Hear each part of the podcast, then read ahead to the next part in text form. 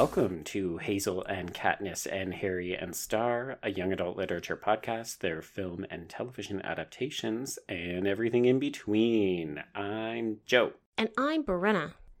Ooh, you're sounding so chipper. Did I? Oh, God, I faked it. Yay. Hey, fake it till you make it, right? How many months can we keep faking it, Joe? um, I got to sit on my balcony this week and I got a little bit of vitamin D, so Nice. I'm actually kind of feeling like a human being Yay. briefly. Actually, I did too. Yesterday was beautiful here and we went for a walk. I took the morning off work. Ooh, good call. Yeah, well, I was like, I work all weekend and all evening. So it's like, hmm, sometimes I'm going to take a morning. And so Yeah, uh, I think so. we did a long walk and then we actually had our lunch like out on the just like shared backyard of our townhouse complex and hmm it was really good. You're right. Yeah, I think it's vitamin D. Like it's just necessary.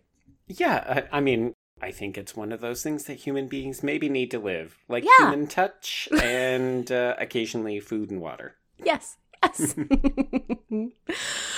Huh. Uh, So we actually watched two movies for this technical mini mini-sode.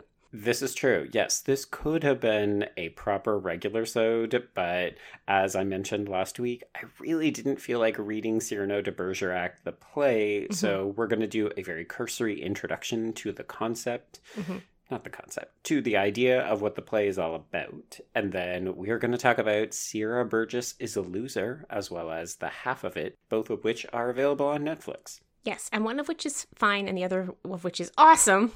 Yeah, I was actually surprised because I definitely thought one of these was going to be kind of crappy, and it turned out a little bit better than I thought, although I definitely still have some issues with it. Yeah. Yeah. Yeah, I think you know which one I'm talking about. Yeah, I do. I Okay. really do.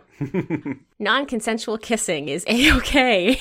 I was not okay, and also I I don't need lesbian jokes because a Mm-mm. girl is fat. No. Like I just don't need that in my 2018 film. Yeah, no, no, no, no, no. It's a lot. And also, well, anyway, I think we're just going to talk about the film if we do that. So, we are going to do a brief homework reflection roundup before we get into it because it is Mhm. mini-sode, right? Yeah, it is. Okay. Cool. This is our format. It's like we decided on it, and we sometimes follow it.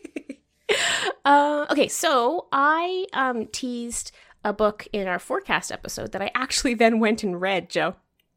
What? I know, nobody's more surprised than me. Unsurprisingly, it's the Elizabeth Acevedo title that I talked about in our May June forecast episode called Mhm. Clap When You Land. And so that was the one about the guy who dies in a plane crash, and it turns out he sort of had two families. Secret family. Secret family, yeah. So he had his family in New York City and he had his family in the Dominican Republic. And uh, obviously, in the wake of his passing, they find out about each other. As as you would, yeah. Yeah, as you would.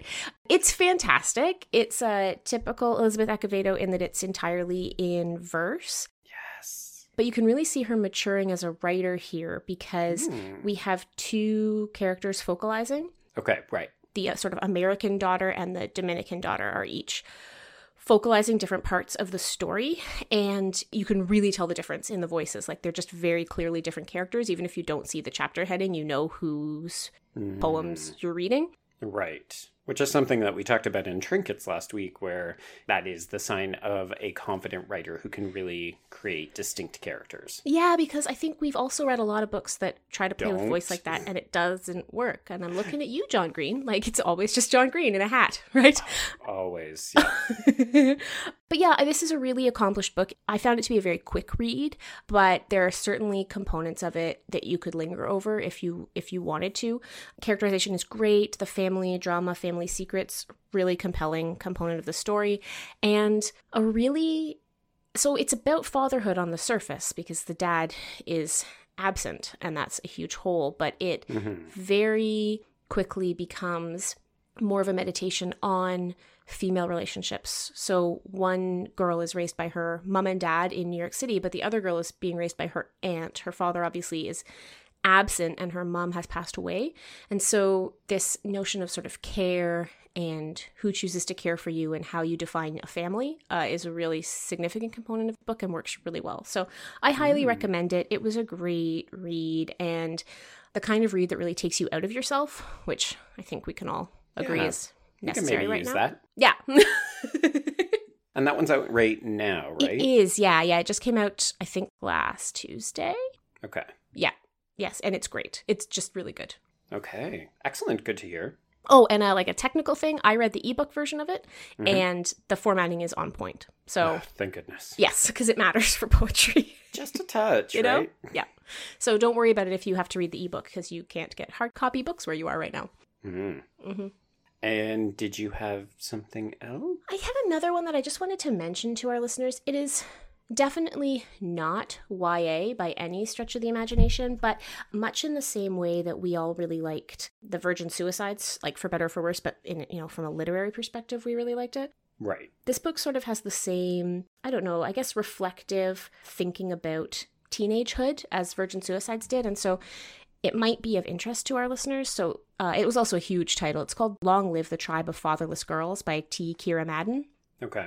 And it's a memoir, so it's nonfiction, but it's a quite incredible life story um, about her teenage years. She's the niece of the Steve Madden, like shoe empire guy, Oh, okay. Yeah. whose entire family was wrapped up in white collar and also not so white collar crime.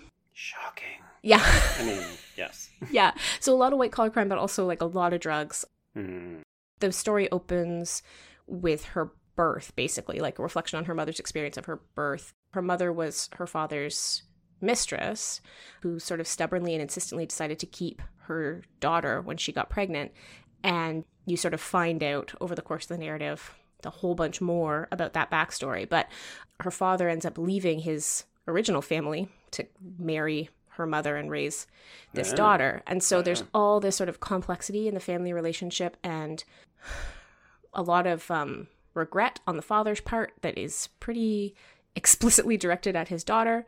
Uh, So yeah, it's just a really strong, really strong memoir, really unique family story, and just really compelling.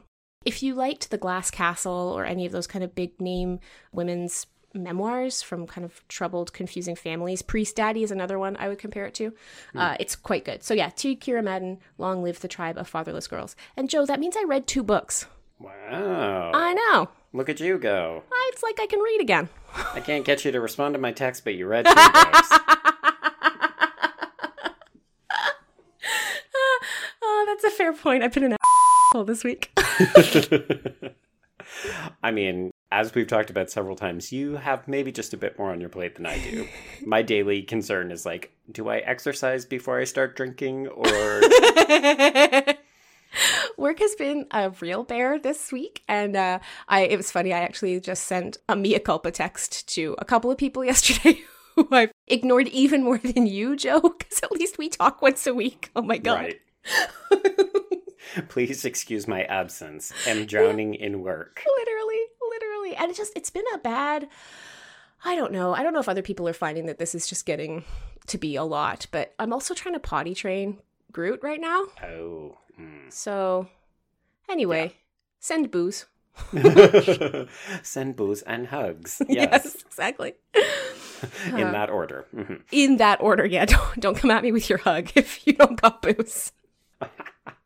Uh, we don't condone alcohol abuse, but Don't it a little bit, Joe. Just a little it's bit. helpful. Yeah. Little soup song of Yeah. abuse. okay. All right, I'm gonna five stop. o'clock somewhere. Okay. Uh, all right. Well, my homework update is I have begun reading a fantasy book, and I can't recall whether I've talked about this or not. It was on my want to read saved Goodreads list, and I thought, you know what, I could do with a little bit of escapism, as we've talked about Mhm. numerous times. Mhm. So I have begun reading House of Salt and Sorrows by Erin A. Craig. it's a really good title. Right? Yeah. It's lady fantasy, so here's a plot description for you. Annaleigh lives a sheltered life at Highmoor, a manor by the sea, with her sisters, their father, and stepmother. Once they were 12, but loneliness fills the grand halls now that four of the girls' lives has been cut short. Each death was more tragic than the last the plague, a plummeting fall, a drowning, a slippery plunge, and there are whispers throughout the surrounding villages that the family is cursed by the gods. Disturbed by a series of ghostly visions, Annaleigh becomes increasingly suspicious that the deaths were not accidents. Her sisters have been sneaking out every night to attend glittering balls, dancing until dawn in silk gowns and shimmering slippers, and Annaleigh isn't sure whether to try to stop them or to join their forbidden tryst, because who or what are they really dancing with? When Annaleigh's involvement with a mysterious stranger who has secrets of his own intensifies, it's a race to unravel the darkness that has fallen over her family before it claims her next. Okay, that sounds really good. Yeah. Is it holding up to the sort of tense yumminess that you've just described? Yumminess It is my word. Is. So I'm probably hmm, just under a quarter of the way through it, so I can't tell you whether or not this book sticks the landing, Mm. but it's really rich and evocative. Like, I love the idea. This description isn't really even doing it justice. It's very much fairy tale fantasy. They don't live in the real world. They live on an island that's surrounded by other islands, and it's very superstitious. But Annaleigh is the daughter of a very rich man, and there's suspicion about all of these deaths to the point that she can't help but wonder whether or not it's a curse or if they're being targeted because of their wealth and their prestige. The stepmom is shady, Mhm. shockingly enough. Mhm. But just this idea of a curse looming large over your life is really interesting and it weighs heavily on Annaleigh.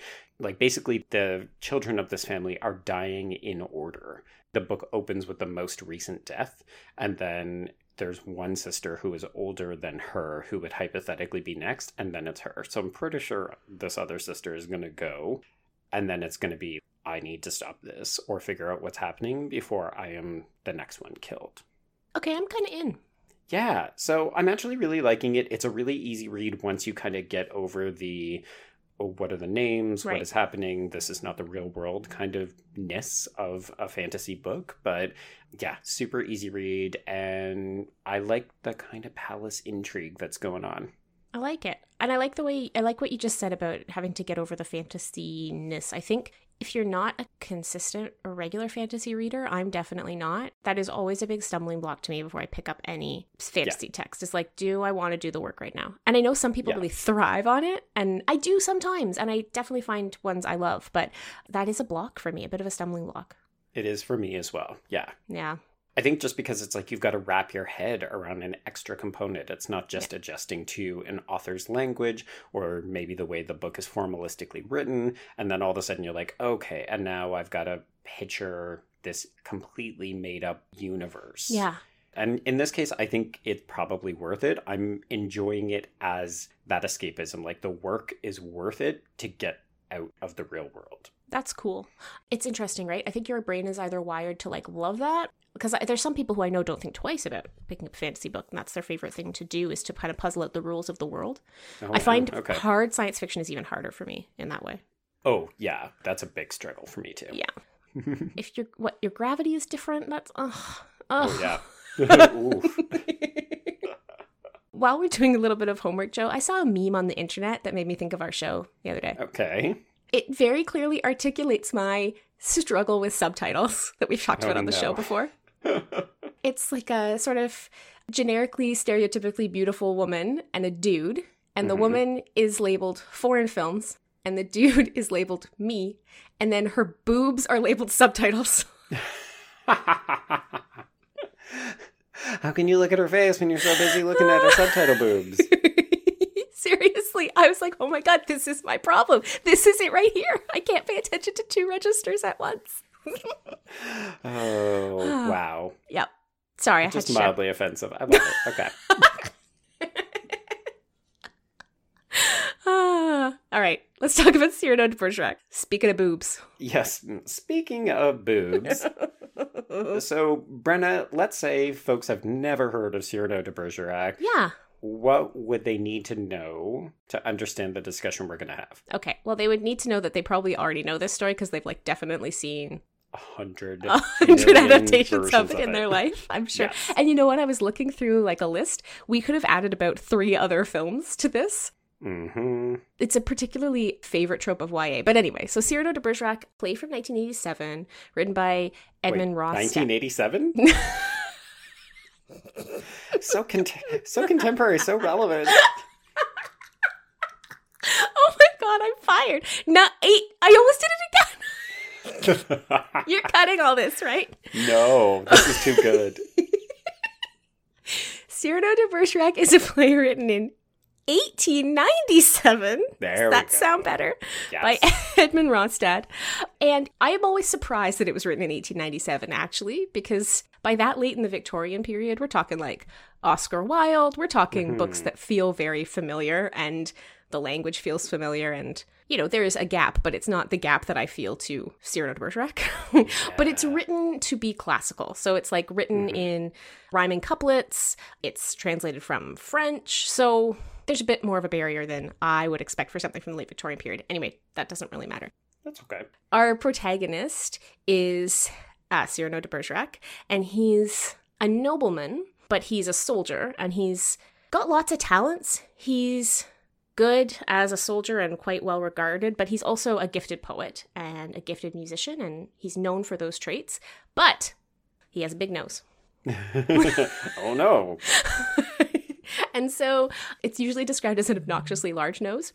And it, yeah, it causes him to, they always say in like write ups of it, it causes him to doubt himself. But basically, he doesn't feel like he has the ability to go after the woman he's in love with because although he is brilliant and gifted and a poet and a musician, he's got a big old honker. hmm What woman could go after you when you've got a big schnoz? Important to note that the woman he really wants to get with is his cousin, Roxanne. and he believes No comment. No comment. um he believes that he is so ugly that he won't even ever be loved by quote an ugly woman. So Roxanne is beautiful, but he doesn't even think he should shoot for ugly women on account of his big nose. wow. Okay. Mm-hmm. So he's in love with Roxanne, obviously, uh, and he wants to impress her and he wants to make her happy, but also he wishes that he could be with her. And now there's this other dude, Christian, who is also kind of clever and interesting, but he's sort of an alpha dude and he like makes fun of Cyrano's nose and gets Cyrano all upset and angry, but he's not smart enough to woo Roxanne. Okay. So they kind of team up, and Cyrano says that he'll write letters to Roxanne from Christian, and Christian's like, "Oh, okay, cool." I don't know. That's what happens. Right. I don't really. I mean, the motivation behind it. Write in if you feel like you care. Um, Right. I mean, this is really the only part that YA latches onto. yeah, Somebody poses as somebody else using their wit, and then, Yes. of course, it ends up kind of coming back to bite them in the ass, but they also get what they want. and the tricky kiss is also part of the original play. So they set up a, a situation where Christian and Roxanne will kiss. And Roxanne is constantly being gaslit by this whole scenario because every time she talks to. Christian in real life, he's an idiot. And then every time she gets a letter from him, he's amazing. And I think the half of it does that way better than Sierra Burgess as a loser does. Yes. And so, yeah, they have this whole like, you stand here, I'll stand here. I'm going to tell you what to say. I'm going to let you kiss her. And then at the last minute, Sierra like shoves Christian out of the way and Max on Ro- Roxanne. Anyway, he conceals his face so that she can't see his giant nose. And obviously, there's a bunch of other adventures. And then in the end, it all comes out. And Cyrano is like injured in some sort of battle. And Roxanne discovers that she loves him in the end. Right. Yeah. He dies, though. It's not a happy ending in Cyrano de Oh. Bergerac. Yes. Okay. Yeah, Yes. because the ending of the two texts that we're going to talk about are radically different. They Um, are. Yes. I think one of them is maybe a little bit more true to the original play. Yes, but nobody dies in the version. Nobody dies. No. People generally don't die in YA unless we are talking about a death narrative. Yeah, it's very true. So yeah, the, the the tropes that you are used to are someone pretending to be someone else in order to woo them, Of course. uh, tricky kiss mechanics, hmm um, and this sense of like, oh, once I find out the truth, I really am very much in love with you, and not just mad that I've been lied to extensively. Right. Yeah. Yes. Mhm. but I will forgive it later so we can get together. Exactly. Yeah. So that's Cyrano de Bergerac. I recommend the 2018 Bob's Burgers adaptation, as well as the 2000 Futurama adaptation. Okay. Some of my favorites. If you also don't want to read the play, they do it justice, do they? yeah, they do actually. Okay. Yeah. I mean, animation is smarter than it looks. It's not just for kids. We'll talk Yeah. about that again one day. we will, I'm sure. But yes, in Futurama, it's a particularly good episode because it's a Zoidberg episode. I love Zoidberg. Aw, I Yeah. love Zoidberg. But we're not talking about that. no, and do you realize, Joe, any of our actual teenage listeners were like not alive when Futurama started? Okay, you know what? Let's move on. I just can't. No. So let's begin with the first movie, Sierra Burgess is a Loser from 2018. So you want to go to Stanford? Yes, I almost got a perfect score on my SATs. You're a good student. But Sierra, what's your set? Excuse me? Sierra Burgess is funny. Kid Wonder? True artist. Loser. Sierra Burgess is a loser. You are a magnificent beast. Do you ever feel sometimes like you're the one teenager who doesn't obsess over looks? Oh, sorry, dude. I wonder what life is like for rejects. Move it, Frodo. Veronica. Frodo is from Lord of the Rings. You're thinking of Quasimodo, the Hunchback of Notre Dame? I meant looking at you makes me want to gouge my eyes out.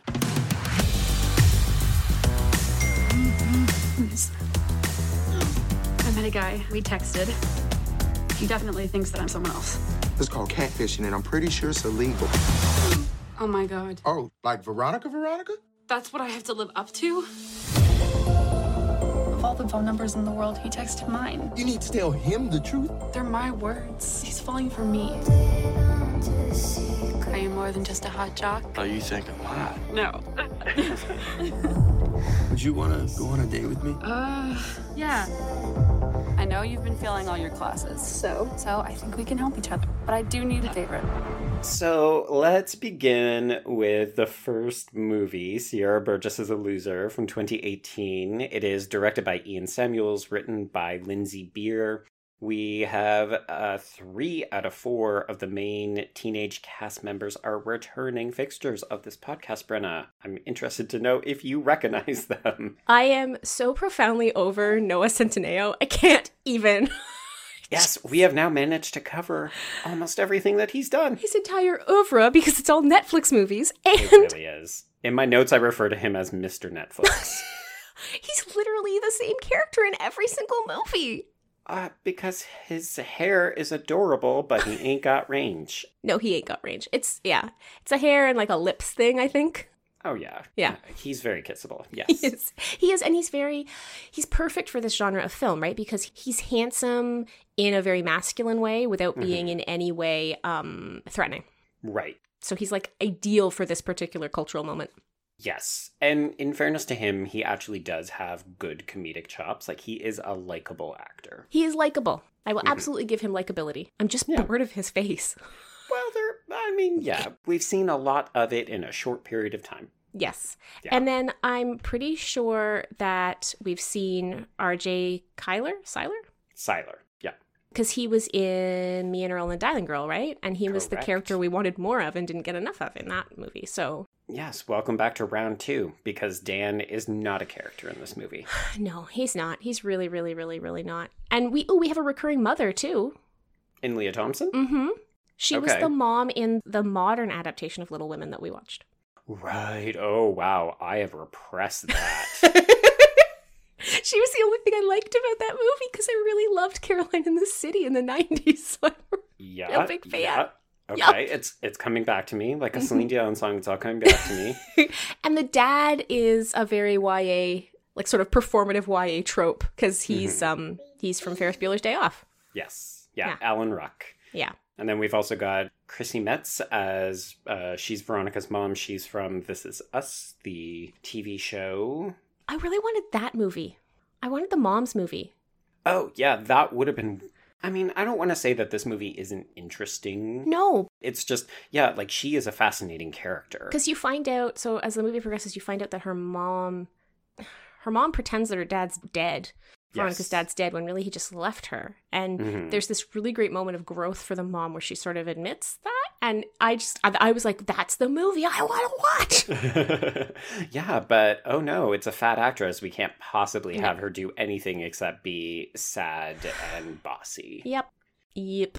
Although I will say, I did, I was talking to Brian, my husband, about this, and I thought it was interesting that we've got fat mom, skinny daughter, and then we've got quote unquote fat daughter in Sierra, our main Mhm. character played by Shannon Purser, who you wouldn't know, but she's Barb from Stranger Things. Oh, okay. Famously killed off character who people felt did not get her due. So it was very nice to actually see her get her own frickin' movie, which I appreciated. She also plays Ethel in Riverdale.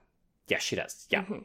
Look at me knowing things about people. I mean, you're talking Riverdale, Brenna. I'm not going to give you that. Sorry. Oh, growing as a person, you don't even notice it. uh, but yeah, so we've got Sierra, who is a quote unquote fat daughter, and then we've got skinny Lea Thompson as her mom. And I liked that it was like nobody's happy. Yeah. It doesn't matter what shape you come in. You've got to make the best of your own situation. It's not about like, oh, well, if my mom was less fat, I would be happier. If my mom understood my own fatness, I would be happy. It's like, no, it doesn't work that way. You got to find your own happy. Yeah, and it's very much like that disconnect between mothers and daughters is sort of a recurring thematic. Mhm. Because the dad, Sierra Burgess's dad, is this English professor, and he's like really disconnected from her. He speaks to her almost entirely in literary allusion. Very odd. Yeah, it's um, it did not work for me. Did not work at all. I think why it didn't work at all is because as a result of that, he's incredibly distanced from her, right? Like he doesn't Mhm. understand what she's going through. And yet it's the mom who has to absorb all the ire. I didn't love that. Yeah. I also just didn't feel the weight of their connection. Like we keep getting references to his, you know, scholastic aptitude and how she's living in the shadow of his greatness when she's going in for her college applications. But there's not enough of it in No. this movie to land. So when there's a key emotional beat at the end where she plays the song to him, you're just like, but why? Yeah, no. No. So the final young member of our cast member who we've mentioned is Veronica, and she is played by Kristine Froseth. And this is Alaska from Looking for Alaska. Yes. And I thought she was great. I liked her a lot better in this than I liked her in Looking for Alaska. I mean, admittedly, she's an easier character to like in Mhm. this. That's true. she's not uh, burdened by the weight of a John Green Manic Pixie Dream Girl. this and is look at her shine This as is a true. result. Yeah. Okay, so basically, the story is more or less what you would expect. Sierra Burgess is a quote unquote loser because she is academically oriented, but she doesn't have a lot of friends aside from Dan, who is queer coded, but I don't think we're actually given any kind of confirmation as to his sexuality. No, he goes after the one a woman at one point, and I was so confused because he's clearly supposed to be the queer best friend, and then he hooks up with um oh who can remember? Yeah, I was so I was so I could did like a full body double take at the the screen. Right, yeah. I think that's just a testament to a badly drawn character. Yes. It's like, it's not the performance by RJ Cyler. It's No, it's the role. Doesn't Yeah. make any sense. Yeah. So anyway, these two are friends, and Sierra ends up kind of falling into Veronica's hemisphere because Veronica is hit on by Jamie, who is Noah Centineo's character, at a diner, and instead of giving him her number, she gives him Sierra's number from a poster that Sierra had put up for tutoring, and as a result, Sierra That Veronica had torn down because she is a stereotypical mean girl at the beginning of the movie. yes, she doesn't like Sierra because Sierra is not like her. Yeah. Which is, I mean, we've all had high school experiences, so this isn't that far off. No, no, it exists. Yeah. But uh, Sierra and Jamie start up a a fast, flirtatious relationship, and of course, he thinks that she is Veronica, so he wants to talk to her in person. He wants to go on real life dates, which requires Sierra to then befriend Veronica in exchange for helping her to go after a college boy named Shane, and who could care about that? Except for the fact that Shane is your stereotypical gross older dude who takes advantage of Veronica. Isn't his name Spence? Yes. But in fairness, who could care? I mean, insert generic boy name. yeah. Yeah. Yeah, so of course things end up coming to a head when Sierra sees Veronica kissing Jamie. There's meant to be no kissing except for the tricky kiss that was Mhm. engineered. And she ends up doing a really horrible social media Mhm. response where she hacks into Veronica's Instagram account and then she publicly posts that Veronica was dumped by this college guy and it Mhm. gets thrown up onto the the giant billboard at the football game and Veronica is horrified and we're meant to be okay with the way that things come together where Jamie forgives Sierra for lying to him about everything and Veronica is like no girl we're cool with no apology. No I'm so apology. confused by that. I was like, wait, why are they cool? Yeah. I think that's actually the biggest failure of It this is. film. So all of the people are likable. It's mostly fine. As we mentioned, there's a recurring joke where Sierra is believed to be either trans or a lesbian because Mm-hmm. she is like a size 6 hmm so that got old real fast. hmm But the biggest issue for me is really this ending where it's meant to be a happy romantic finale because Jamie and Sierra get together and Veronica forgives her. It's twofold, a mistake twofold. A, the movie should not end with her getting together with Jamie. No. As much as you find Noah Centineo a little bit bland, he is the best character in terms Yes. of he's the nicest guy. Yes. And for him to just forgive Sierra Yes. I don't think it's earned. No, it's not earned. And I especially, the reason it bothers me the most is so the film is steeped in fat phobia, just Yes. like from a concept level. hmm It's the premise. It's also steeped in ableism. And there's this scene Mhm.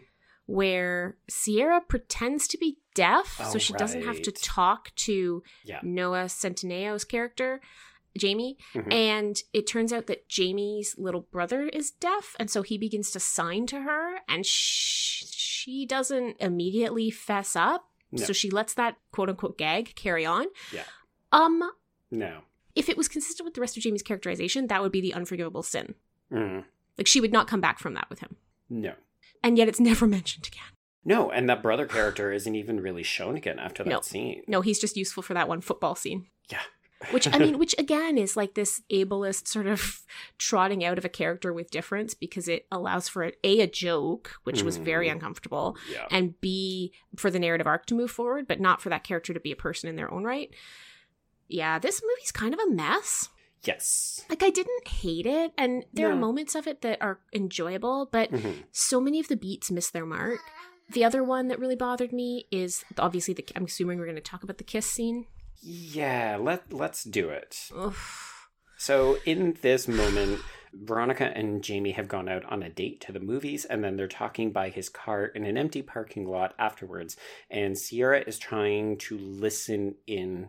I initially thought that it was because she just needed to hear what was happening so that if she continued the ruse afterwards, she would know what had been discussed. But then we get this manufactured moment where they force Jamie to close his eyes because he Mhm. wants to kiss Veronica. And then Veronica pulls Sierra out and From under a car. from under a car, they swap places so that Sierra and Jamie kiss, and then they keep his eyes closed and apparently somehow manage to convince him that there isn't a third person there. Yep. I mean, it completely stretches. It stretches. It doesn't work. And also, it's really gross. And if It's rapey. it's very rapey, if that scene had been made, if Noah Centineo was the female lead, that Yeah. movie would Oh, that scene would not have been shot in 2018. Mm-mm. It's very troublesome. I do think that that's one of the things that I really walked away from this film is that it doesn't feel like a 2018 film. It feels No. like the kind of film that we were seeing at the turn of the aughts. I was gonna say it's a 2000s film. It's a 2000s film, maybe like a 2013. Like I could see this getting made at the same time as Me and Earl and the Dying Girl, Mm, where it's like it's hitting some of the beats, but it's actually missing a lot of them because they haven't thought through the implications. But to think that this is a film that came out two years ago, it Yeah. feels old. Yeah, it really does. It feels old and it feels out of touch, Yes. uncomfortably so. hmm And again, and I know it's becoming like a hobby horse for me, but the lack of attention to the female friendship, like, don't Yeah. make the female friendship the centerpiece of the film if you're not actually interested in it at all. Well, and here's the thing, because I was super interested in this Yes. female friendship, and I was really hoping this. This is part of the problem. I watched the half of it first. Oh yeah, no, that you shouldn't have done that. Thank you for that advice, by the way. Yeah, I texted you and was like, "Do not do this order, do the other order." Not just because I think Sierra Burgess is a less adept film, but it's really hard to watch a film that prioritizes friendship and then go back to one that just says, "Hey, here's romance." Yeah. I'm sorry, I feel like romance is maybe dead to me, and I just want friendship. Well, I think it's just we've seen it so many times, right? There's only so many romance plots that we can get Mhm. excited about at this point. And you know, there are some romantic leads where the chemistry is such that I will be carried along by it, but yes. I was so Sierra Burgess is wildly unlikable, and I don't think she's wildly unlikable intentionally. Mhm. Like, it's one thing to make a character who is sort of, you know, smart and driven, and the other characters in the film don't like that, and and we struggle to see that character outside of sort of the confines of society's expectations. But when we do, there's a great payoff, right? yes. That's not this. no. this is an ableist character Mhm. living with a whole bunch of internalized shame in a fat phobic world without giving her the gift of like critical insight and then she's just a bad friend Yes. like She's a bad friend. She's kind of a bit of an annoying daughter. yeah I mean, the parents are not great. They're also very thinly stretched or Yeah. sketched. But just overall, yeah, Sierra is only really an enjoyable character for part of this film. And when the plot kicks in, she becomes a mess. yes and you know she is a mess she's difficult and she's you know it's interesting right we're supposed to forgive sierra all her faults because we know that she has some deep-seated insecurities yes. Um, but Veronica does too. Like the reason Mhm. Spence dumps Veronica is because he thinks she's too dumb to date. Yeah. And sh- the whole reason she likes what's happening between her and Jamie is because Jamie believes she's smart because he's communicating with Sierra and she gets treated well. So it's interesting to me that we're supposed to forgive any horrible thing Sierra does because, I don't know, she's insecure. But Yeah. we're also supposed to let her heap abuse on Veronica with absolutely no apology. It's bizarre. It's a bizarre framing, and they're not really friends. And I found that Mhm. stressful. Yeah. yeah. Particularly when the final moments of the film suggest, like, Sierra has gotten everything that she wants and needs and deserves. And there's a moment between her and Veronica where Veronica gives her a head nod, like, yeah, girl, good for you. And all I mm-hmm. could think of was, this rings so false. So false. Can we Yeah. talk about the good movie? Yeah, let's talk about the good movie. So, The good thing about being different in a town like this is that no one expects you to be like them. I'm 17. I live in Squamish with my dad. I run a business, writing essays for people. I guess I just never thought I'd need anyone else. Hey, hold up. Ten dollars for three pages. No, I'm not trying to cheat. What's this? A letter. Maybe you can make me sound smart. Dear Aster Flores, I'm in love with you. These hallways were murder. I'm Ellie June. Yeah, I know. You want a letter about love? I'll write you a letter about love. Hey, she wrote back. We can do this. Ask her to hang out. Come on, dude. You messaged me? Yep. Conversation is like ping pong. I hit one, and then you. What the? Oops. Where were you born? In Squamish. What do you like about Squamish? I've never been anywhere else. Me neither. What do you like about Aster? She's pretty and smart. What else could I like about her? I don't know. How her eyes look right into yours. How you can live in an ocean of her thoughts and she really knows. I'm so stupid. I just meant. You like Aster? So the reason we're doing this is thanks to our listener, Andrew, who recommended this movie. Once again, Nailed it. not on my freaking radar. No, but totally nailed it. This is a movie that just came out on May 1st. It is written and directed by Alice Wu. This is her sophomore film after a 16 year absence from making movies, Brenna. Seriously? Yeah, so she made one movie in 2004. It's a hallmark of queer cinema. And she was the talk of the town. And then her mom got sick and she had to move in and take care of her. And she also felt like all of the doors just immediately shut to her because she was interested in making lesbian queer films.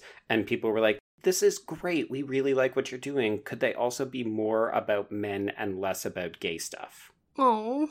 So she was like, okay, I don't think my particular style of storytelling is being well received. And also, my mom is ill. So her mom is actually fine. Yay. Yay. but she finally ended up cracking this story that was just kind of percolating around. The hilarious story is that she wrote the script for this in five weeks under threat of a friend of hers cashing a check she had written for. I think it was like a thousand dollars, but she said if I don't have this script ready to go in this period of time, please give the check to the NRA.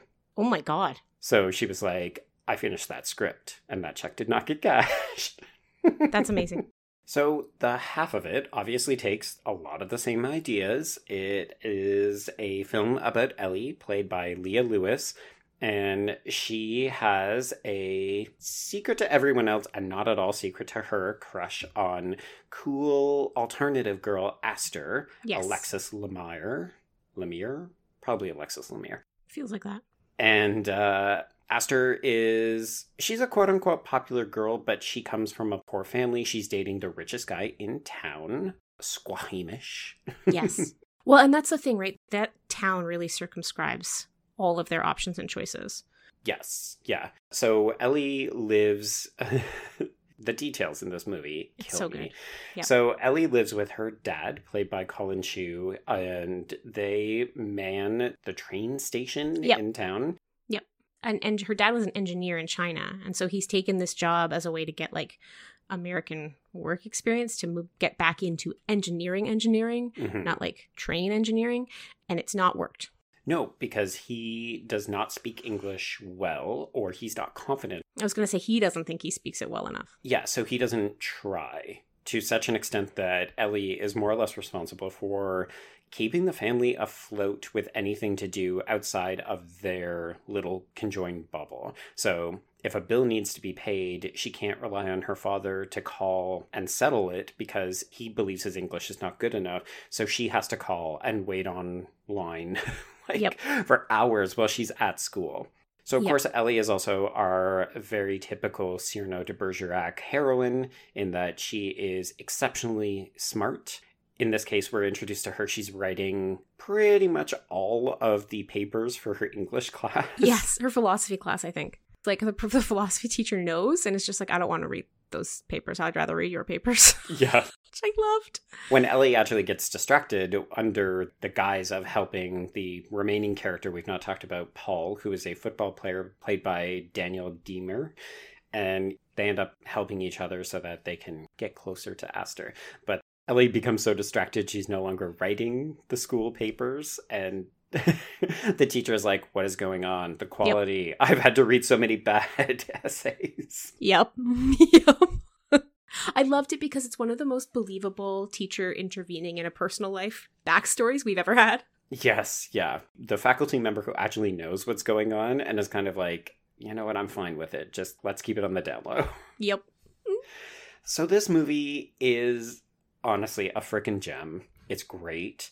It follows a lot of the exact same beats that we would normally expect. So Ellie has to school Paul in how to be smarter because it's not that he's dumb, it's just that he gets tongue tied and he doesn't have the depth of knowledge that Ellie has. So Aster likes philosophy and she likes foreign movies and horror films.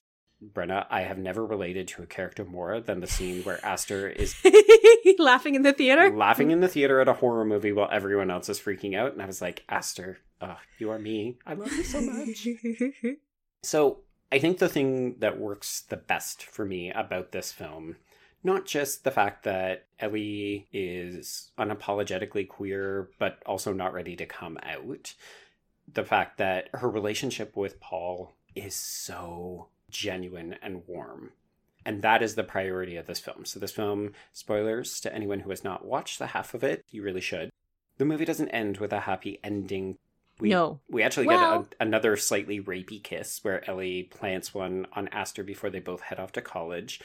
But the purpose is not Ellie and Aster getting together. well, and she doesn't think that she's kissing someone else, right? It's just Right. Yeah. But I actually like the ending. Like I know it's not a quote unquote happy ending, but I love the growth for Everyone. well, yeah, for everyone. I love the growth for everyone. But I especially love the growth for Ellie. Like she couldn't conceive of a way to do anything other than stay at home and, and protect her dad. But Mhm. her dad's growth and gosh, the fact that Paul wants to be with her dad, like helping him out and Mhm, stuff. Like mhm. she's just made so many she's grown her world so profoundly by the end of the movie and I'm just so happy for her and for everyone else. And I Yeah. loved Paul. I just loved him. Oh my god. The character of Paul feels so fresh Yes. and exciting. Yes. I mean, it doesn't hurt that Daniel Diemer is kind of adorable so in this adorable. role. Yeah. But the relationship between Ellie and Paul, honestly, like I keep saying the same words because it's just so warm, it's so generous. Yeah. It's so believable, like the way that they're interacting, the time that they're spending together. Like, we've got, you know, the usual YA tropes. We've got montages, we've got education sequences where Ellie is training Paul up, and characters are noticing their growth in respective circles and so on. This film is hitting these tropes in all the ways you would expect, and yet it feels like a breath of fresh air. I just loved everything about this world and the way it's depicted. hmm And, you know, I definitely grew up in a in a small town. you had your own Squamish. I have my own Squamish where where, you know, you're circumscribed by the limitations of your world. And Mhm. that felt really real to me. Like I love I love the fact that her big quote unquote escape isn't like she's going to New York City, she's going to LA, she's going to Iowa. She's Yeah, going to a college in. Iowa. And like that makes sense. Like that feels authentic and real and like a reasonable stretch for Ellie. hmm I would not have believed the version of this story where, where Ellie goes to Stanford, for example. Like, that wouldn't have made sense.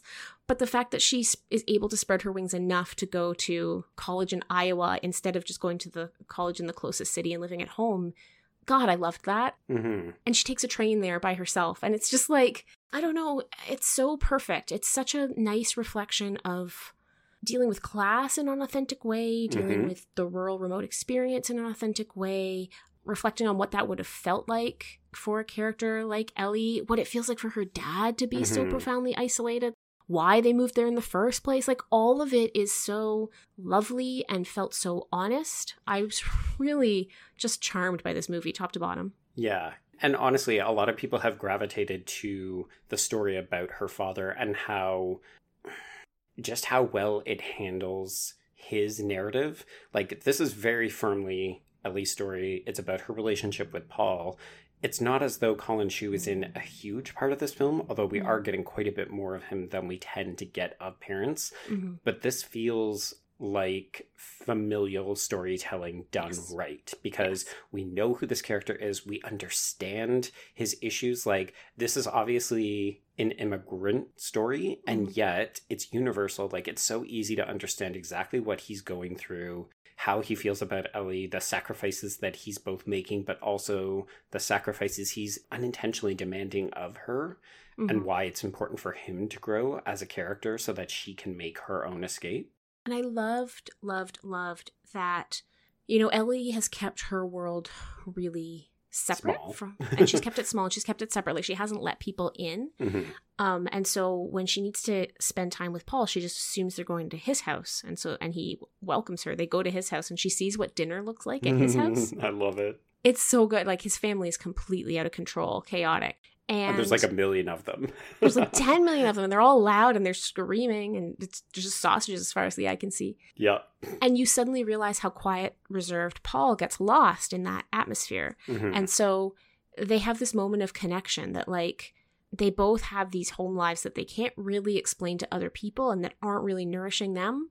Like, she helps him get more kind of airtime in his family, Mhm. and he helps her dad to connect outside of their family. And it's just like, oh, their friendship is just one of my favorite things we've ever watched on this show. yeah, Ever. it's fantastic. And to be honest, that's like where my issue with the film lies. I really, really like this film, but the fact that we have to keep up the ruse with Aster and the fact Mm. that Aster ultimately isn't as fleshed out as these other characters, Mhm. like because we get more of the dad, because we get more of the friendship, what ends up happening is that we lose the romance, which I'm Mhm. fine with, but we also lose Aster as a character. Like she is not a real girl No. until way late in the film. Yeah, we get glimmers of of her complexity, but you're right, not until way later because it, Ellie has to be able to see herself as a whole person before she can see Aster as a whole person, Mhm. and that takes so much time in the in the rolling out of the film. yeah.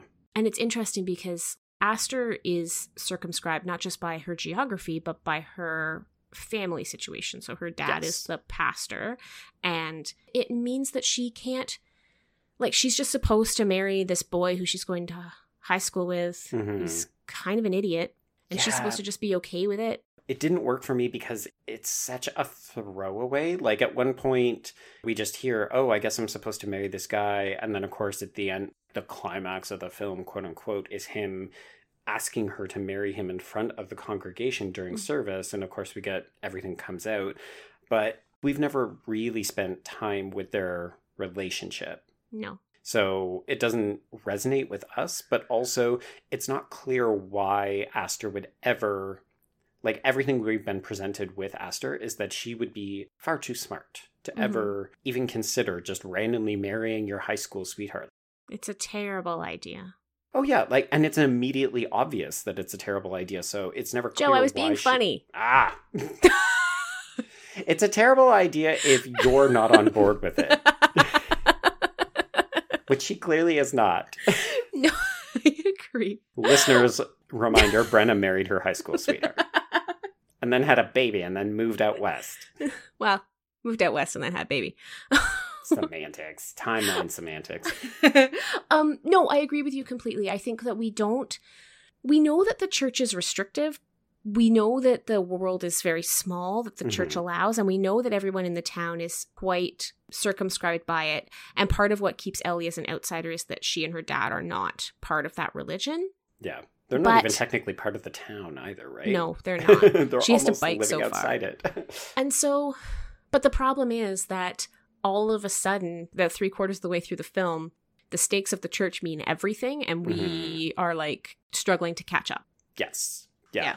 Because all of a sudden it's not about Ellie and Paul and her dad anymore. It's about the restrictions of the town and the societal expectations of girls upon graduation from high school. And it's like, uh, but what works so well in this movie are the intimate character details. Yes. So, like, when I think of this film, I'm going to remember the scene where Ellie sits in Paul's truck and ends up having to text Aster Yeah. as though she is Paul sitting on the other side of the table in this restaurant. And Paul just continually looking at Ellie, being like, What is happening? I'm not part of this conversation. yeah. And the scene where she and Aster go to a hot spring and they just lay next to each other in the water and it's gorgeous like Mhm. just so beautifully filmed like this movie is filled with these really intimate personal beats and then the end of it is like a giant farce in a religious service and people are standing up and people think that Paul's gay and you're just like no no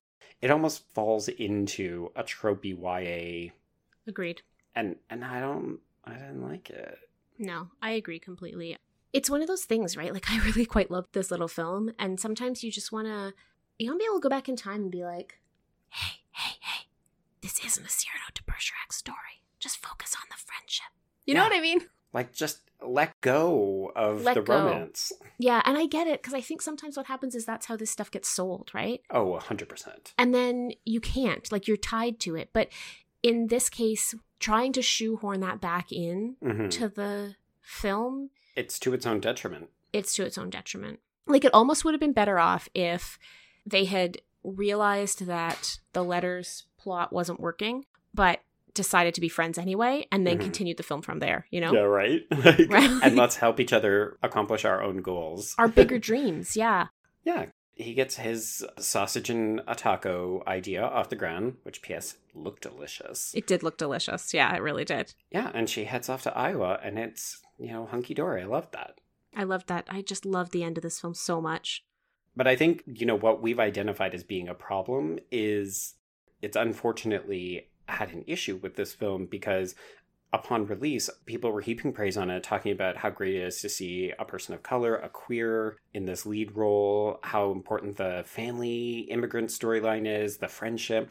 But apparently, there's also a vocal, I think, minority talking about how disappointing it is that Ellie and Aster don't get together in the end. And all I could think of was, what film are these people watching? Well, that's the thing, right? Because, I mean, hmm, if the problem with the film is that we don't get enough of Aster's narrative, hmm having her entire life recontextualized in order to be with Ellie wouldn't help that. No. And it would feel so false. It would feel so false. Everybody is wrong at movies, Joe. I'm just like, Aster is not a queer character. No.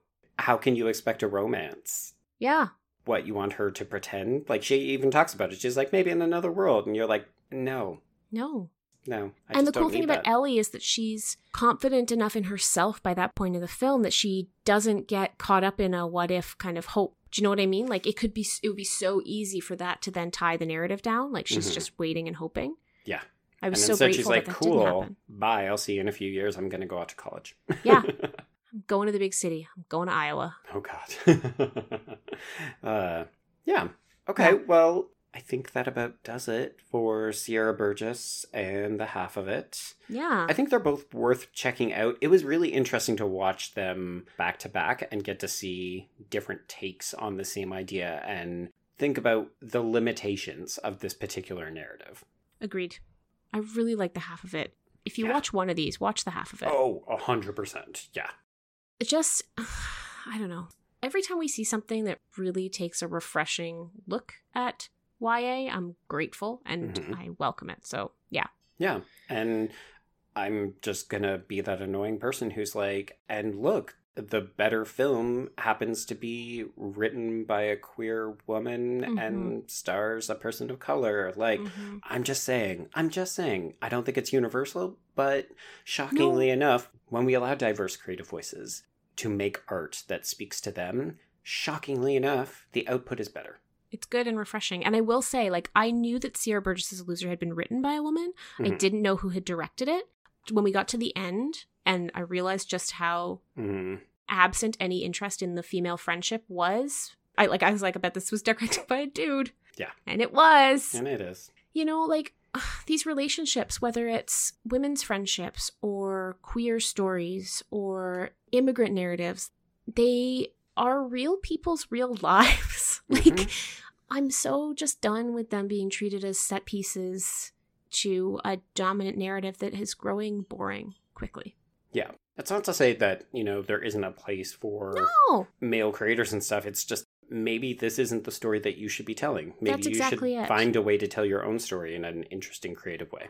or try being interested in the women's friendship. right? Like Now like- you're asking for a lot of work, Brenna. like from a narrative perspective, it doesn't make any sense that he doesn't care about what happens between Sierra and Veronica.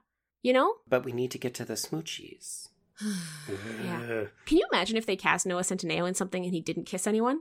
Right? That would be radical. Uh, I mean, Noah Centineo, challenge for you, sir.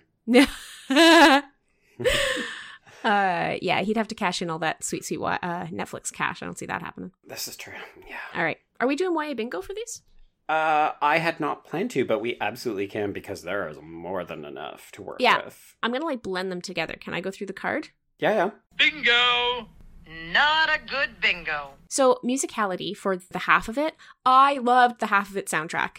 It Ugh. so good. Yes. it is so perfectly small town. Like Gordon Lightfoot is like at the romantic not the romantic climax, but there's a Gordon Lightfoot song that plays when like Ellie is realizing that like this is never going to work out. And I'm just Mhm. like, yeah, of course there is. Of course there's a Gordon Lightfoot song playing. Like it's perfect. It's really well done. Yeah. It's so well done. I'm gonna say perfect date because there's the construct of a perfect date in both films. hmm And I love that they're unconventional perfect dates, right? Totally unconventional perfect dates in both cases. Um, we definitely have gaslighting to the max. gaslight. I mean, Cyrano de Bergerac is a gaslighting story. Yeah, it's gaslighting the play, now adapted into gaslighting the movie. yeah, exactly. It's funny because I really want to assign Dan in Sierra Burgess' uh, queer secondary character, but I guess I can't. But wow, is he ever coded that way? I mean, a hundred percent. Like the gaydar was going off. I got mediocre white boys for both Spence and whatever Veronica's boyfriend's name is. Can't remember. Uh, I want to say like a Troy or something like that. uh, we got dead parents, obviously. oh yeah. Yep, yep. Um, we got oh Joe, Joe. Mhm, We mhm, got some mhm. allusions to classic literature, Joe. What? What are you talking about? Where did that come from? I think Sierra Burgess has parent stunt casting, Uh huh. and I think Noah Centineo might be stunt casting now for YA. Oh, I like it. Interesting. I think he might be at that point. Obviously, we have love triangles in both stories. Yes, of course. Unlikely friendships, because of course these people should not That's right. friends. They're not supposed to be friends in the first place. So, yeah, I think also we've got a little bit of acerbic wit because we've got some very clever letter writing. Yes, that's true. I love the letters in the half of it. They're so good. Yeah. And then can we say sexual awakening? Because really, both of our characters were they not trying to break out of their box? It kind of feels like these are the things I will do for a first love. Yeah, I get it. I agree. I agree. Okay. Okay. Well, it's tricky. If we count the queer secondary character, then we do get a line, and if we do not, then we do not. I don't think we can. ah, right, fine.